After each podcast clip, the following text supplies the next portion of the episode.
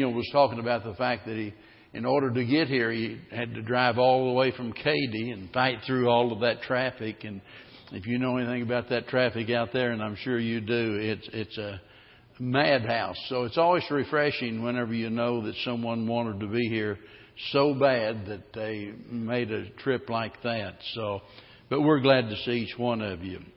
Proverbs chapter 14. Uh, let me point out before we get started and what we're going to do, we're just going to try to take bite sized pieces each week. We're not going to try to race through it. We don't have any set number of verses we're going to try to get through. We're just going to start and, and uh, stop whenever we feel like uh, we've uh, reached that point uh, each night. But in this chapter, uh, 35 verses, and the conjunction but is used 27 times. That's nearly every verse we see the word but. And of course, that uh, used here meaning to the contrary. And it's showing a contrast between good and evil and right and wrong. The very thing that the world doesn't understand, you know. And uh, so the Lord is showing us that contrast. And uh, I, I was working on the message today. I, I don't know if I'll preach it Sunday night. Maybe I'm, I'm not sure, but uh, you know, it it it just deals with the. Uh, anyway, I, like I tell Bev, I, I'll start. I'm going to think I'm going to preach about this Sunday. She, no, no, no, don't tell me. I don't want to hear any of it. You know, because I've been known to preach it in the car going down the road sometimes, but. Uh, it, it's hard not to say anything, boy. You just let something just really get a hold of your heart, and you you just you, you can't let go of it. Verse one: Every wise woman uh, buildeth her house, but the foolish plucketh it down with her hands. Uh, one writer, I, I can't remember who it was, said the word home has hardly a meaning without the presence of a virtuous woman, and a home has seldom been wrecked while a virtuous woman remained in it. Wow. What a tribute that is to, uh, to godly women. And uh, it's recognized by the writer of that statement, and I think that's something that that all all of us know. We're all aware of that, and you know, there's so many times, you know, if maybe you're having a be a, a special anniversary in my ministry or this or that or the other, and I I hope I never fail to mention the fact that, and I mean it when I say it. I'm not just trying to, you know, make Bev feel good. Uh, it, it would have been impossible for me to have gone all of these years without her. I mean, she is uh, not just my best friend and greatest love, but I mean, she is uh, the one I rely on uh, more than anybody in all of the world. And, and, and chances are you feel that way about your wife. And it's just so very important that they understand how important they are. Because you better believe there are a lot of women that. Uh, uh, you know that well maybe they've not been respected, they've not been honored, they've you know and, and they've just been browbeat. You just and and and I'm going to use the word the world would say they don't have any self-esteem, and you know we we know what they mean by that, and, and it's true. They just feel awful about themselves, don't have any sense of purpose in life, and and, and they, they need to know how important they are. And the Bible tells us every woman buildeth, every virtuous woman buildeth her house. Boy, that's a strong statement, uh, but it's got to be true, right? Because that's what God said. And so, regardless of how godly a man is, without a virtuous woman, the home is sure to suffer. Whenever we think about that word helpmeet way back over in Genesis and uh, whenever God made Eve for Adam, and that word means a completer. She is the one that completes him. And uh, we need to we need to remember that she is the one that completes us. She's the one that can either make us or break us. And with all of that in view, you know, we need to be praying, oh dear God, give us more virtuous women, wise women, godly women. The woman's evident, uh, uh, wisdom here is evidenced, notice, by her attitude toward her home. He's telling us the wise woman builds it up, while the foolish woman tears it down. And, um, uh, you know, just if you just sit back and think about different women that you know, and, and, and it's pretty evident where their priorities are. You know, with some it might be. Uh, well, just the things of the world. With others, it might be their career. With others, it might be, you know, something else. Uh, but the, the Bible is emphatic about the fact that women are to be keepers at home. That doesn't mean they can't do anything else. It doesn't even mean that if necessary that they can't work outside the home. It's not saying that at all. But her primary interest is to be a homekeeper and uh, she ought to be proud of that fact and, and ought to be honored as a result of it. We, we need virtuous women like the, the virtuous woman in Proverbs chapter 30. And I, I don't need to read that. All of you are familiar with that. But boy, and we'll get to it someday. But uh, wow, what a what a testimony of a virtuous woman. And uh, and if you have a virtuous wife, why you you need to uh, encourage her every way you possibly can. Verse number two: He that walketh in his uprightness feareth the Lord, but he that is perverse in his ways despiseth him. Now, in a nutshell, what this is telling us is that conduct reveals character. And uh, our outward behavior is, is manifesting or revealing what our inner beliefs are. And the person, notice, that fears God, what do they do? They walk uprightly. Whenever we think about what a lot of people are doing in the world today, for those of you that know the Lord and you honor the Lord, you reverence the Lord, and you love the Lord, you'd be scared to death to even think about doing what, what some people do. Uh, the difference is, is that you have a healthy fear of God and they have none. And, and he's telling us here that the wicked person despises God. And by the way, you don't have to ask people how they feel about God because all you have to do is just observe the way that they live and you can tell. You know, if you took a survey, uh, do a man on the street type survey and just stop people and ask them, what they think about God. And boy, I, just about everybody would have some real nice, glowing answer to give. Oh yeah, I, I, I love the Lord. I, you know, He, He's my rock. He's the one I depend on. I pray every day, this or that or the other. You can, listen. You can find people in bar rooms and everywhere under the sun that that that will say nice things about God. But but the way that we are able to understand their true attitude toward God is through their beliefs and their and, and their behavior.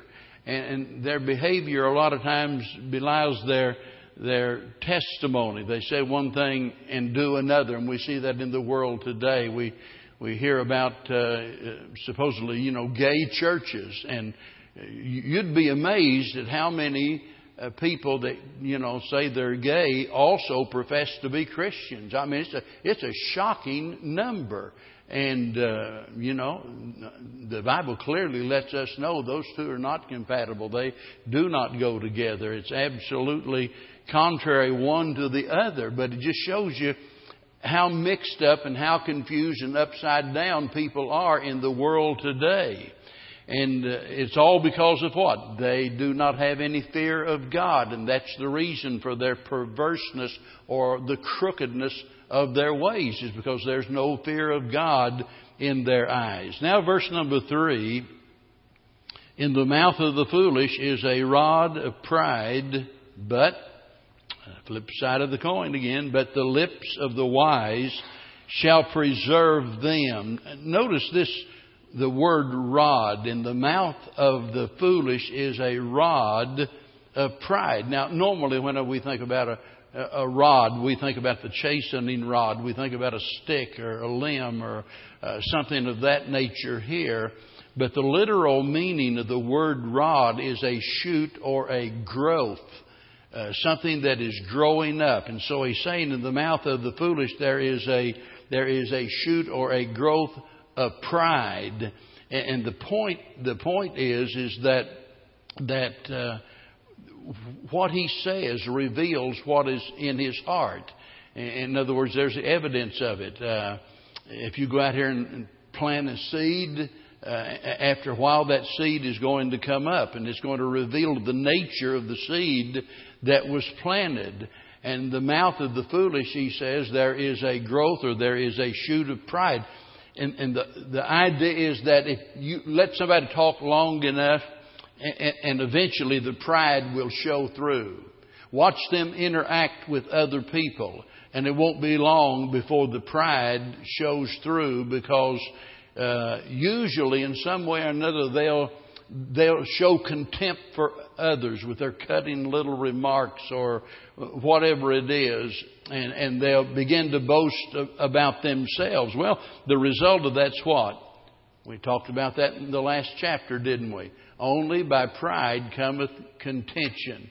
Uh, and so if we get rid of the pride in our homes and the pride in our churches, uh, you know, we wouldn't have any contention whatsoever. So many times, you know, uh, there will be an argument or debate, a difference of opinion, something like that, that seemingly is just a very minor issue, and actually is. But somebody will get their feelings hurt because of their pride, you know. And they don't get their way, and it's like, you know, uh, my idea, my suggestion wasn't adopted, and, you know, that injures their pride. And so what do they do? Well, as a result of that, you know, they they go on the offense. They they try in some way or another to prove that they had a better idea, and they tried to not only critique but to criticize and to condemn what the other person does. So, uh, you, whenever you watch people interact one with another, uh, sooner or later that stem, that growth of pride is going to reveal itself in, in, in, the, in, in the life of a foolish person, but the lips of the wise. So there's the contrast. The foolish person here, somebody whose heart is full of pride, and eventually it shows. The lips of the wise shall preserve them. And so, in, in, in, in opposition to what the proud man does uh, in criticizing other people and so forth, uh, the wise man doesn't verbally abuse other people. Uh, and consequently, he's preserved from harm as a result of that. Then naturally, the harm is what would come from the conflict, I guess, or could come from chastisement uh, from the Lord. But rather than rather than trying to verbally abuse others, he speaks words that that promote peace. And, and all of us need to think about that because a lot of times as I've said so many times, we can say the right thing the wrong way and do as much damage with the truth as though we'd spoken air. And I believe that with all my heart, and I believe that because I know it's true, because I've been guilty of that, especially the first year as a young preacher. Uh, I was very guilty of that. Saying all of the right things, but with the wrong attitude, the wrong spirit, and, and consequently, instead of building up, you end up tearing down. And uh, it, it's a horrible mistake that a lot of young preachers make, but not just young preachers. There's a lot of people that live year after year after year with that kind of an attitude. And so uh, we've got to be careful as we. Uh, uh, you know, talk one with another and uh, the way that we uh, interact. I was talking to someone this week and about a particular issue and and uh, and I mentioned this. I won't go into the details of the conversation, but you know, a lot of times we as adults, it becomes very easy for us to assume that because we're older and we've known this kid for so many years, of course, they can be 25 or 30 now, but we've known them for many years, that we can still talk to them like they're an eight year old or something. And, and I want to tell you, you, you can't believe how much harm that does uh, whenever, whenever we do that. We need to treat each other with dignity and respect. And, and, you know, not only should, you know, the younger respect the elders, the elders ought to have a measure of respect for the youngers, and we ought to weigh our words and make sure that we don't verbally abuse them. And look, it benefits you. The lips of the wise shall preserve them. And so it's going to benefit you and me whenever we uh, speak what we should instead of what we sometimes feel. And that, all of this shows the importance of what he said back in chapter 4, verse 23. Keep thy heart with all diligence, for out of it are the issues of life. And uh, we've got to set a guard on our heart because everything issues from within and uh, you know that's the reason. Uh, and somebody said, "Well, you know, I, I, I, yeah, I know I said that, but I didn't mean that." And and you know, I know it's possible to have a slip of the tongue and say something you didn't really mean. But most of the time, you know, people, in fact, Jesus said, For out of the abundance of the heart, the mouth speaketh. And, and so, you know, we say what we do because there's something wrong in our heart and eventually, eventually, the corruption of our heart shows up in our conversation with other people. So keep thy heart. And talking about the book of Proverbs, one of the very best ways to do that is to, as I've suggested many times, use the book of Proverbs as your monthly calendar and every day, you know, whatever the day of the month is, if it's, you know, the, what is today, the 8th? 8th, I think. Uh, read Proverbs chapter number 8. And, and then, of course, when you get near the end, you're going to have to sometimes read an extra one or two, but that won't kill you. But it's just a really good way to spend a lot of time in the Proverbs. And uh, the older I get, the, the older I get, the stronger I feel about the importance of spending a lot of times in Proverbs and in Psalms. Uh, both of them are just absolutely tremendous. And that's not to say we're to neglect other parts of the Bible, but but it, it's just you know a daily reminder to us as we go through Proverbs. I'll guarantee you, whatever the issue that's going on in your life, sooner or later in Proverbs, it's going to get right down where you live. I mean, God designed it that way. And so as you start each day reflecting on what the, the Bible says in the book of Proverbs, it'll help you to be able to examine your heart, and that'll change your life. Verse 4. Verse 4, where uh, this, this is one of those verses that, man, you could just spend an hour. Where no oxen are, the crib is clean but much increase is by the strength of the ox. Now, this proverb has been by different preachers over the years interpreted in two ways, or you know, and how you interpret it depends on how you view this word crib. Uh, the place where, you know, some say it's a place where the food is stored and Others say it's the place where animals are kept. Well, I, I, to me, it's a no-brainer what he's talking about here.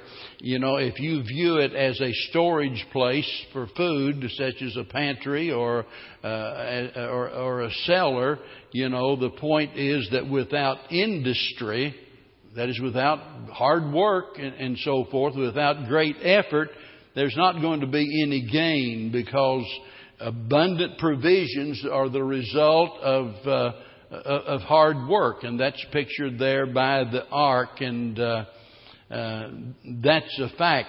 But I, I think I think here he's speaking about the fact that uh, it, this is what would be referred to as a stall or a manger, a, a place where animals are, and whenever you think about it, the animals are kept there, bedded there and and he says where no oxen are. If, if you don't have any oxen, he said the crib's going to be clean. So the question becomes then, would you rather have a clean crib, you know, without all of the noise of the animals, you know, without the odor of the manure, you know, have it like that, or would you rather have the animal and put up with the difficulties associated with the animal. In other words, do you want everything nice and dainty or do you want it to be useful and fruitful because you can't have it both ways.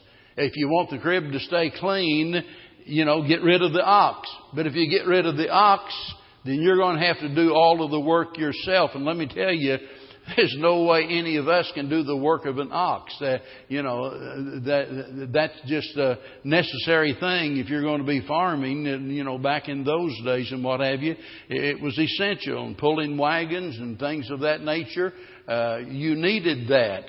But whenever you look at this, you can make a lot of practical applications. For example, you can think about uh, uh, putting the extreme emphasis upon a clean house.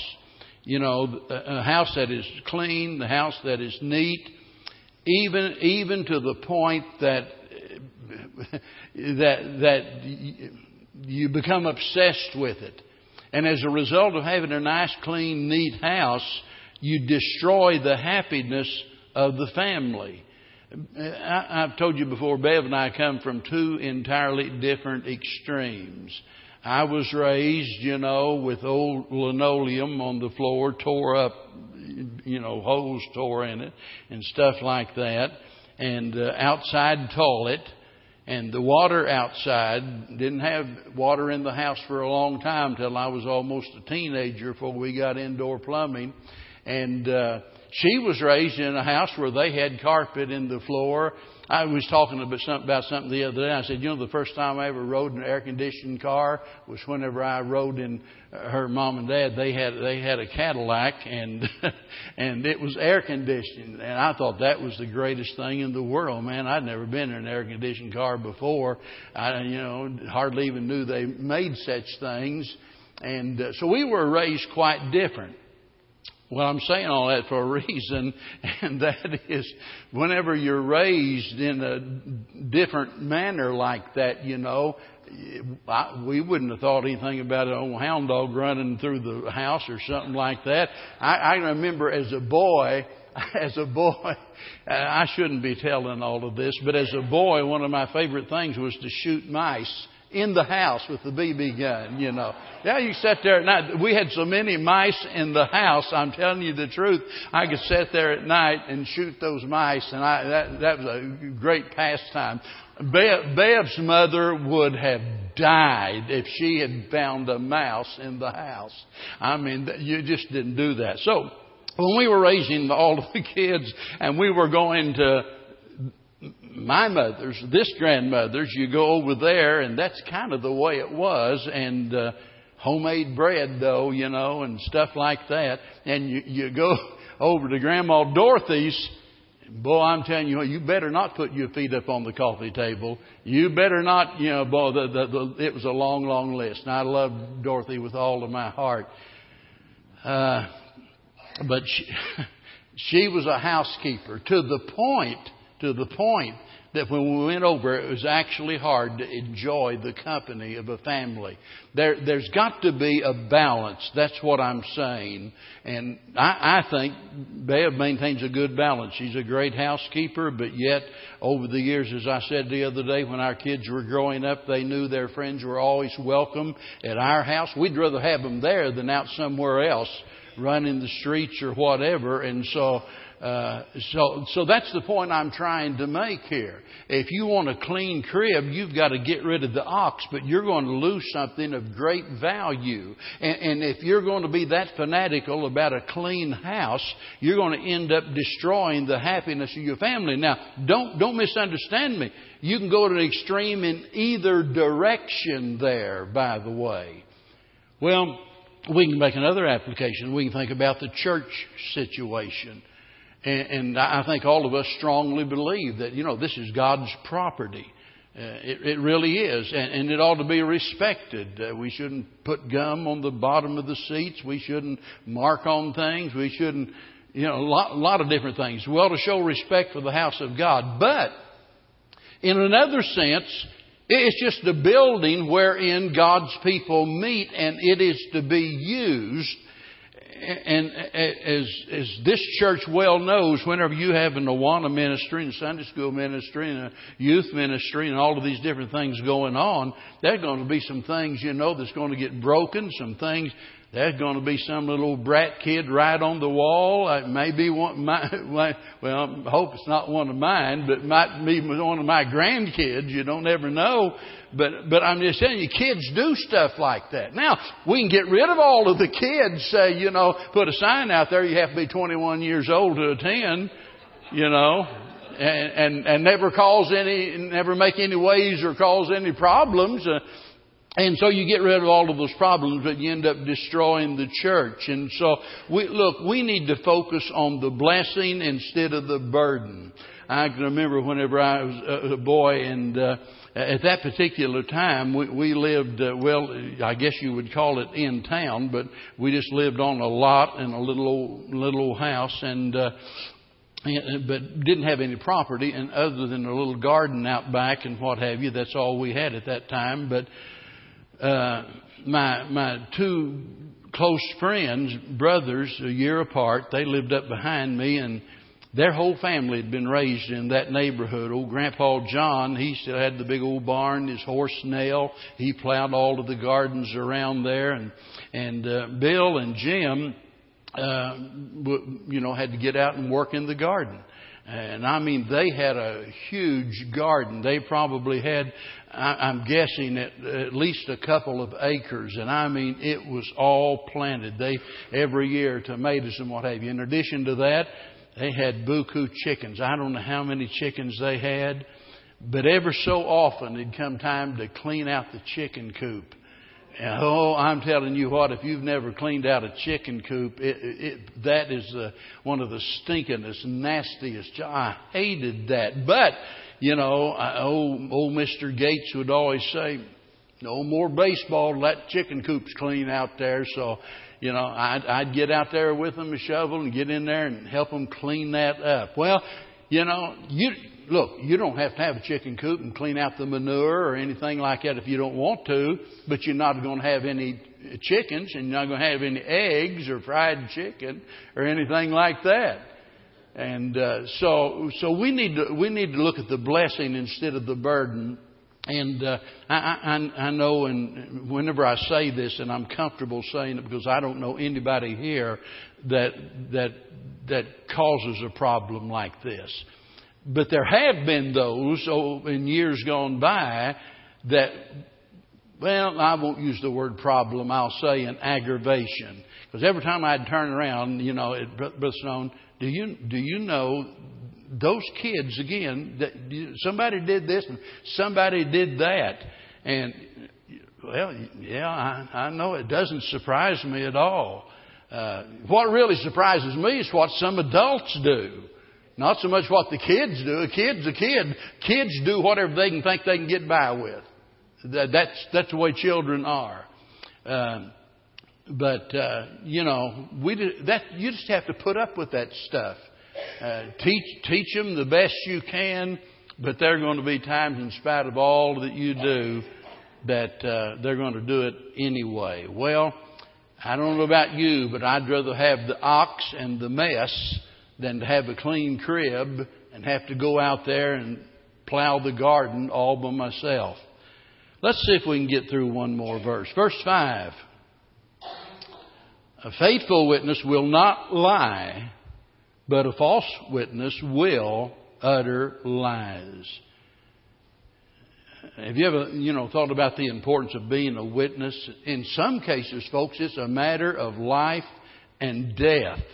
And whenever we think about our judicial system and how dependent it is upon the truthfulness of witnesses, uh, there, there are people that are in prison today because somebody lied. And there are people today that are not in prison that ought to be in prison because somebody lied. And so sometimes the guilty are set free and the innocent are incarcerated all because a witness lied. And uh, th- there's no judicial system that's perfect, that's for sure.